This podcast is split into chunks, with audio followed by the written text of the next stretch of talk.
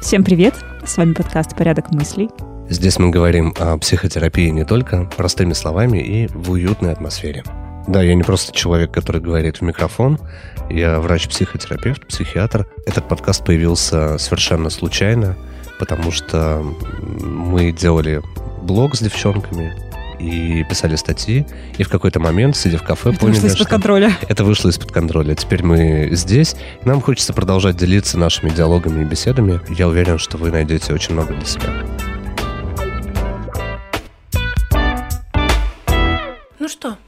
У нас... Про болячки. Да, любименькое! Я так поняла, что Полина хорошо подготовилась по этой теме, поэтому я на самом деле спустя рукава. Да? Читала. Полина, твой звездный час. Надо было начинать с этого. Продолжай с этого. Психосоматические расстройства. Вот такая тема, да, у нас сегодня? Ну, поясните, Александр, что за болезнь? Я чувствую себя на экзамене теперь. Да? Теперь ты? Теперь моя очередь. Что же за штука такая? Это когда либо из-за того, что человек болеет каким-то заболеванием хроническим, у него нарушается психика, либо из-за нарушенной психики развивается какое-то соматическое заболевание. Смотри, есть же всякие схемы, я не знаю, картинки, да, вот эти известные. Если у вас болит поясница, значит, вы много на себя взяли. А если у вас там что-то болит горло, то вы закладываете какие-то события, обиды. И имеет ли это вообще отношение к реальной жизни? Ты знаешь, Полина... Что многие к этому обращаются. Я вообще за то, чтобы люди обращались к тому, что им помогает в целом. Чтобы это ни было, главное, чтобы было там, да, не нарушало закон и, там, и моральные устои, и жизнь других людей. Тем не менее... К медицине это имеет весьма посредственное отношение, то, что ты рассказал. Ну, то есть в доказательной медицине вообще в целом, да, нет такого понятия, что если вы много на себя взяли, то у вас поясница заболит. Ну, даже звучит абсурдно. Да, тем не менее, люди очень эту тему прям любят. Ну, это же классно объясняет, да. Это надо задуматься, я много на себя взял, поэтому поясница. Да? Не потому, что я действительно физически что-то там поднимал, да, такое же тоже может быть. Вообще психосоматика исследуется давно достаточно. И даже в достаточно старых таких уже трудах психиатрических есть исследования, которые проводились.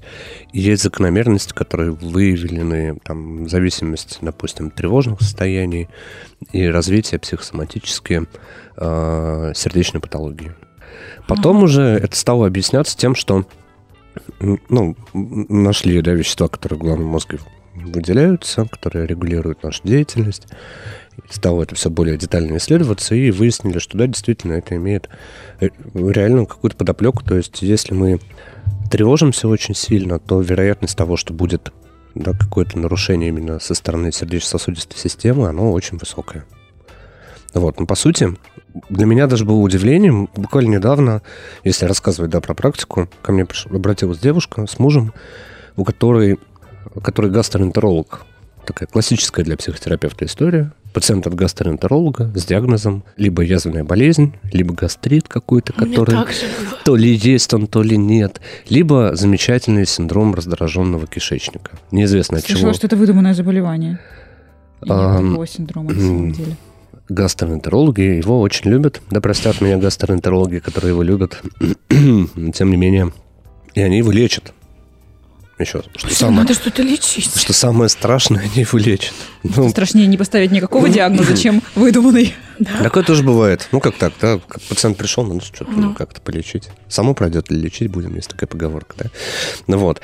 И вот с этим вот синдромом раздраженного кишечника по какой-то великолепной причине справляются 1-2 препарата, так что он вдруг проходит. Причем вообще не имеющие отношения к гастроэнтерологии, к терапии. Странно. Да нет. Слушай, надо типа эффект плацебо?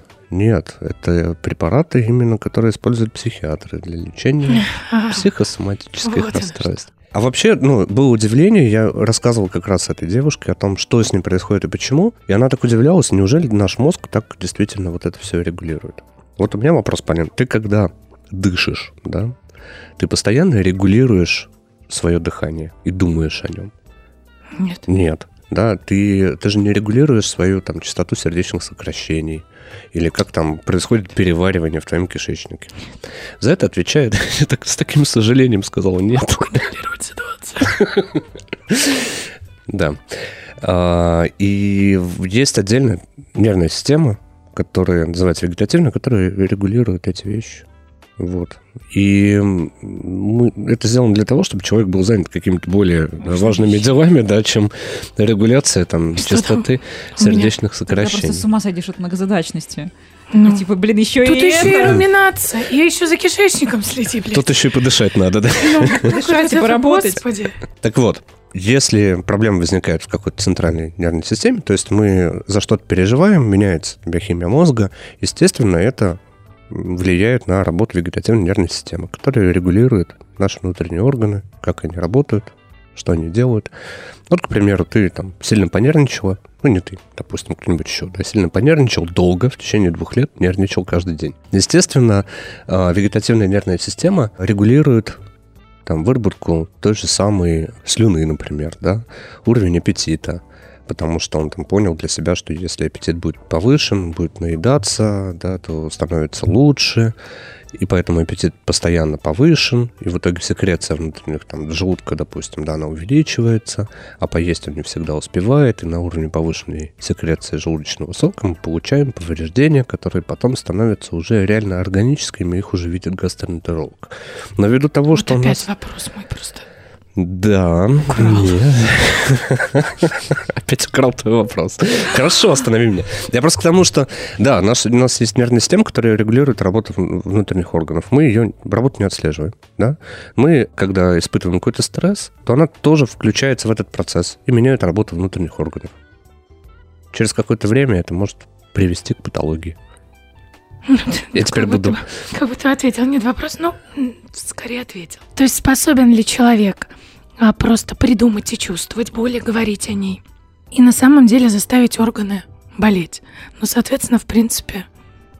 не совсем так. Нет, тут 2 вопроса, смотри.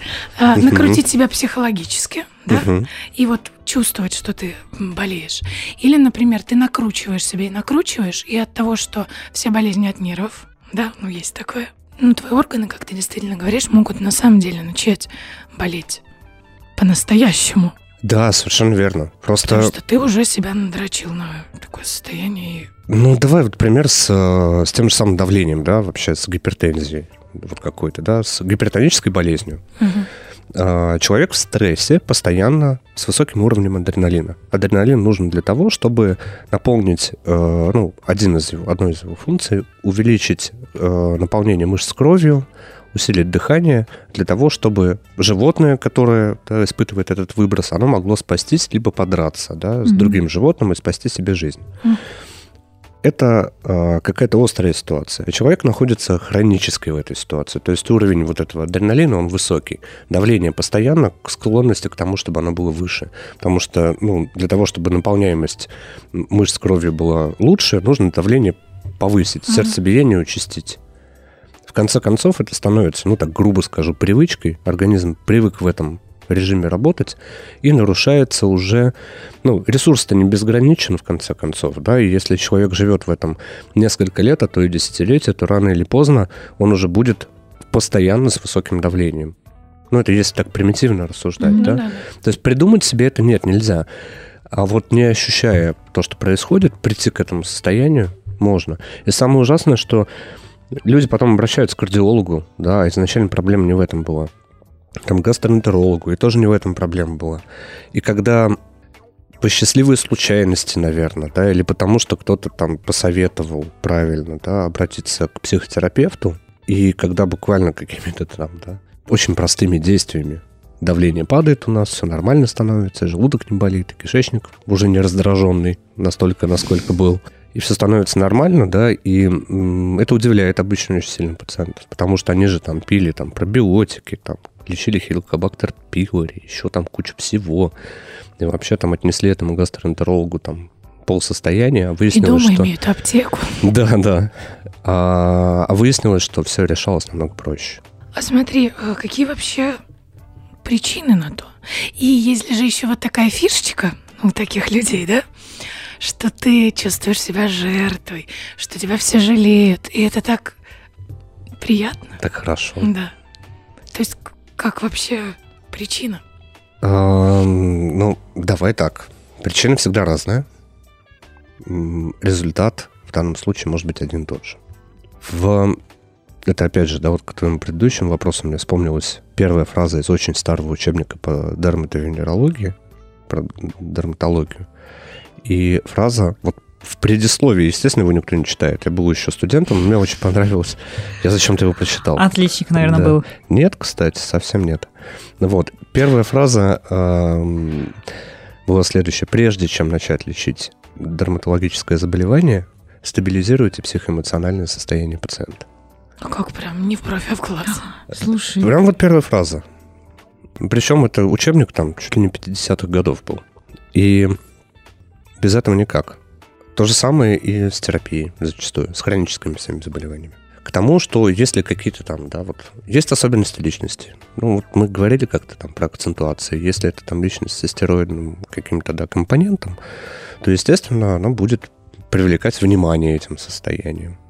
Ну, да. И это называется уже вторичная выгода от состояния. Естественно, не всегда хочется избавляться от этой вот психосоматики, потому что так много каких-то вот положительных, как бы, да, сторон это за собой несет. Но внимание-то, конечно, будет. Надо научиться, вот это как раз задачка психотерапевта, научиться этому человеку, этой личности говорить о том, что мне внимания не хватает, и конкретно вот этого, вот этого, вот этого. Я хочу, чтобы было вот так. Я испытываю от этого такие-то эмоции. Так же проще. То есть определенное осознание своего состояния, ну, человек с психосоматикой запущенной в себе хорошо не делает, в итоге он мучается от этого. А если происходит осознание того, что это всего лишь выгода, да, и что с этим можно бороться, от этого можно избавиться, то тогда встает вопрос, а как же мне теперь это внимание получать? Значит, надо учиться. То есть в целом ты сам себе это можешь, ну, условно назовем это диагностировать, и уже с этой проблемой ты можешь идти к врачу. Ну, по сути, чаще всего приходит к врачу какому-то, да, вот к терапевту. Есть, например, там болит живот, и он уже говорит, да у вас с головой проблема.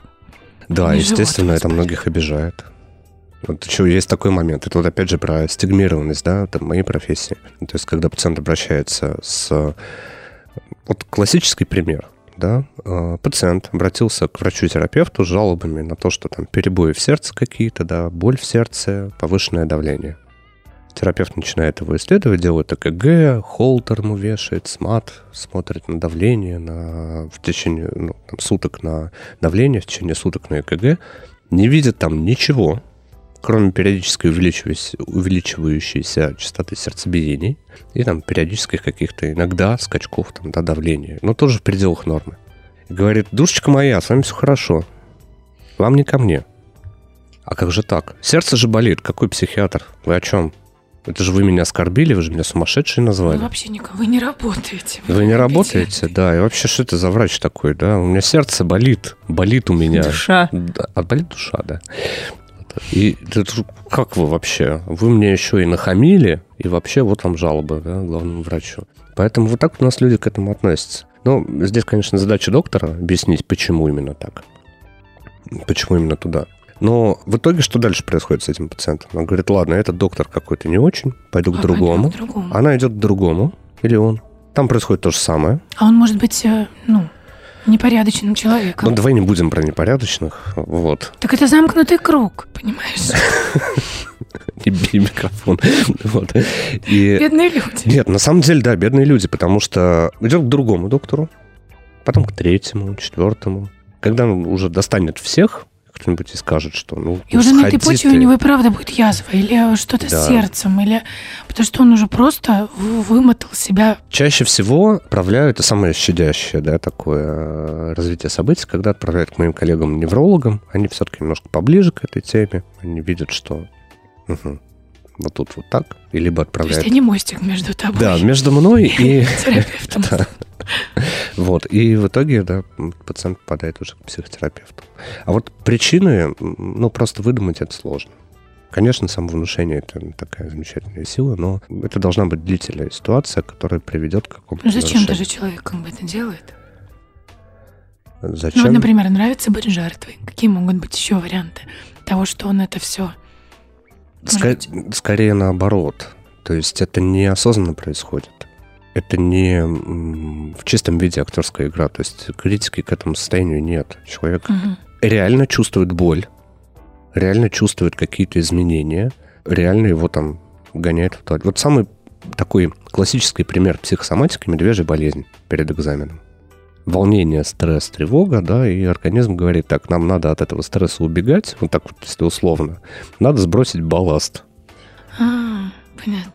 Плюс еще вегетатика начинает скакать, да, и там выдавать работу совсем перистальтика там меняется, да, в кишечнике, и, естественно, развивается, да, вплоть до диареи такой стойкий прям на фоне стресса и волнения. Mm-hmm. Вот, и это самый классический пример.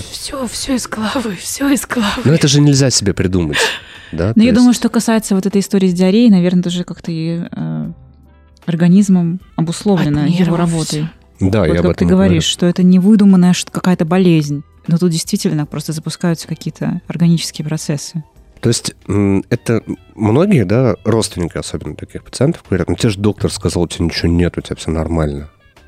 Чего ты выдумываешь? Встань и иди. Причем, знаешь, да? Наверное, вот я сейчас, ты говоришь, отметила, что медвежья болезнь – это разовая история. А люди, которые приходят и говорят, что, блин, да у меня сердце болит, они приходят и чувствуют эту боль регулярно, вне зависимости от обстоятельств. Представь, что ты вот эту медвежью болезнь испытала перед экзаменом, это разовая, да, ситуация. А вот если ты год каждый день находишься перед экзаменом, что будет с твоим кишечником в итоге? Кранты.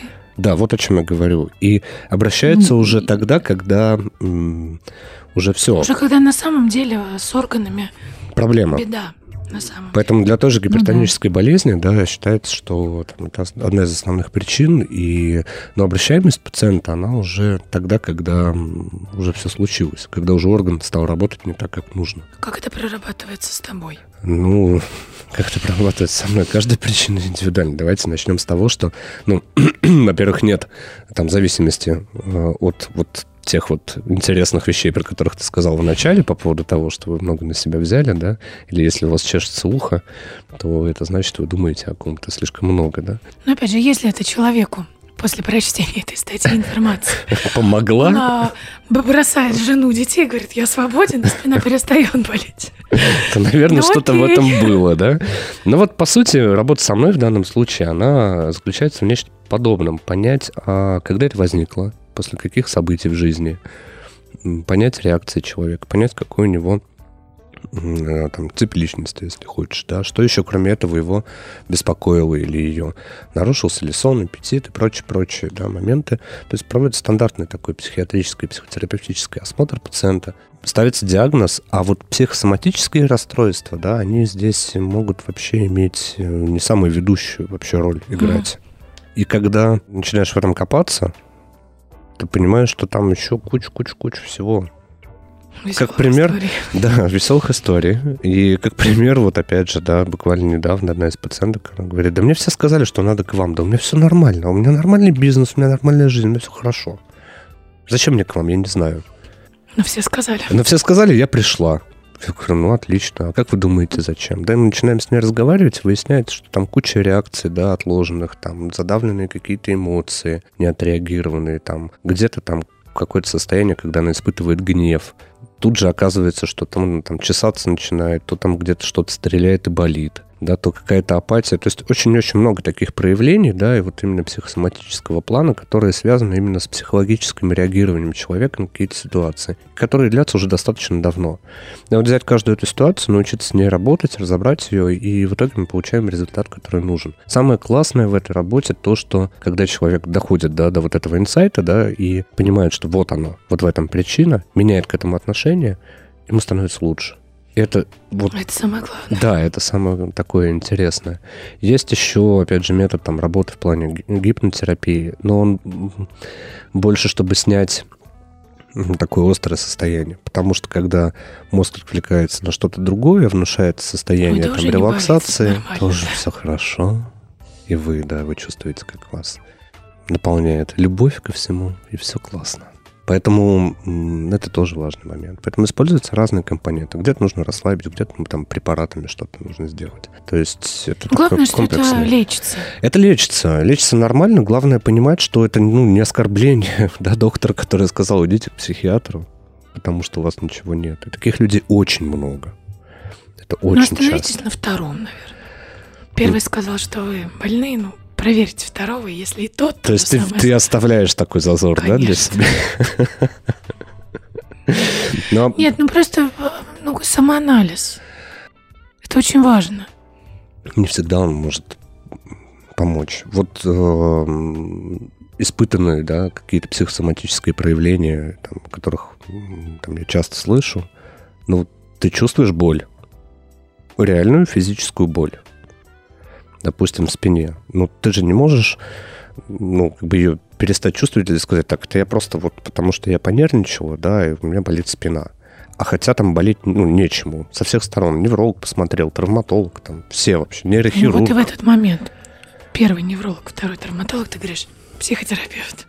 Да, добрый вечер. И главное, чтобы, если вы столкнулись с такой ситуацией, чтобы вы не думали, что вас как-то оскорбили, поставить на учет потом, еще что-то такое. Нет, вообще не такого слова учет. Забудьте, мы будем это пропагандировать в каждом выпуске. Поэтому это решаемая, стандартная такая ситуация даже. И не надо читать в интернете всякую лабуду по поводу того, что это ваша бабушка просто сильно нагрешила, теперь у вас палец правый не поворачивается в нужную сторону. Потому что, если вам, конечно, это помогает, читайте, пользуйтесь. Да, разумеется. Да, но тем не менее, я не за, к медицине это отношение не имеет. Пишите в комментариях, сталкивались ли вы вообще с такими ситуациями. Может быть... А вообще из казуистики, чуть добавлю про историю, да. Есть случаи подобного рода слепоты, глухоты, вызванный так? Да. Нарушение движений и достаточно тяжелых состояний, вызванных так. Все зависит от силы реакции, от типа личности, от выраженности. То есть психосоматические проявления могут быть даже при тяжелых состояниях, при той же шизофрении, например, при депрессии. Есть отдельный вид депрессии, называется она маскированная или лавированная депрессия, когда на первый план выходят такие соматические проявления. Без классической клиники. И поэтому это может быть даже выраженным, и действительно люди от этого страдают, но тем не менее это лечится. Это самое потом важное. Еще, есть такие мифы и легенды, когда человек, например, у него отказывает, я не знаю, что-нибудь, и он начинает читать, там написано, а вы этими частями тела не пользовались так, как надо, оно у вас и отключилось. То есть такое даже есть. Я серьезно тебе говорю. Ты знаешь, это классно. У нас такой хороший симбиоз. Вы меня просвещаете в отношении того, что вот таких вещей, да, я вас просвещаю с другой стороны. Может быть, например, пример, я не знаю, с... с чем тебя привести? С ногами, с руками, может быть, с мозгом, я не знаю. Что не пользуешься, например, какой-то мозгом в полной мере, да, и эта часть просто отказывает, болит и так далее. Есть такие даже объяснения, да. Это все-таки сродни объяснений, дождь идет, потому что кто-то наверху прогневался, да. Поэтому... Ангелы плачут. Ангел. Хорошо. То есть ты молчала все время для того, чтобы это сказать. Ждала свой звездный час. Мне кажется, на этом мы и завершим просто. Завершим мы, наверное, не на этом, а на том, что мы пригласим вас в гости к нам в Дзен. Мы оставим ссылку в описании к этому ролику. Присоединяйтесь, давайте общаться, знакомиться. Нам интересно послушать и ваши истории тоже. Да, и если у вас есть какие-то комментарии, то с удовольствием озвучим ответы на них здесь. Да, будет, кстати, здорово снять выпуск именно по об историях наших подписчиков, потому что уже накопилось несколько интересных историй. Я думаю, что это будет тоже интересным моментом, поэтому чем их будет больше, тем больше для нас информации, и мы с удовольствием ей поделимся, расскажем, ответим на ваши вопросы. Поэтому ждем вас в Apple Podcasts, на Яндекс.Музыке, в Дзене. Мы везде, да. Везде.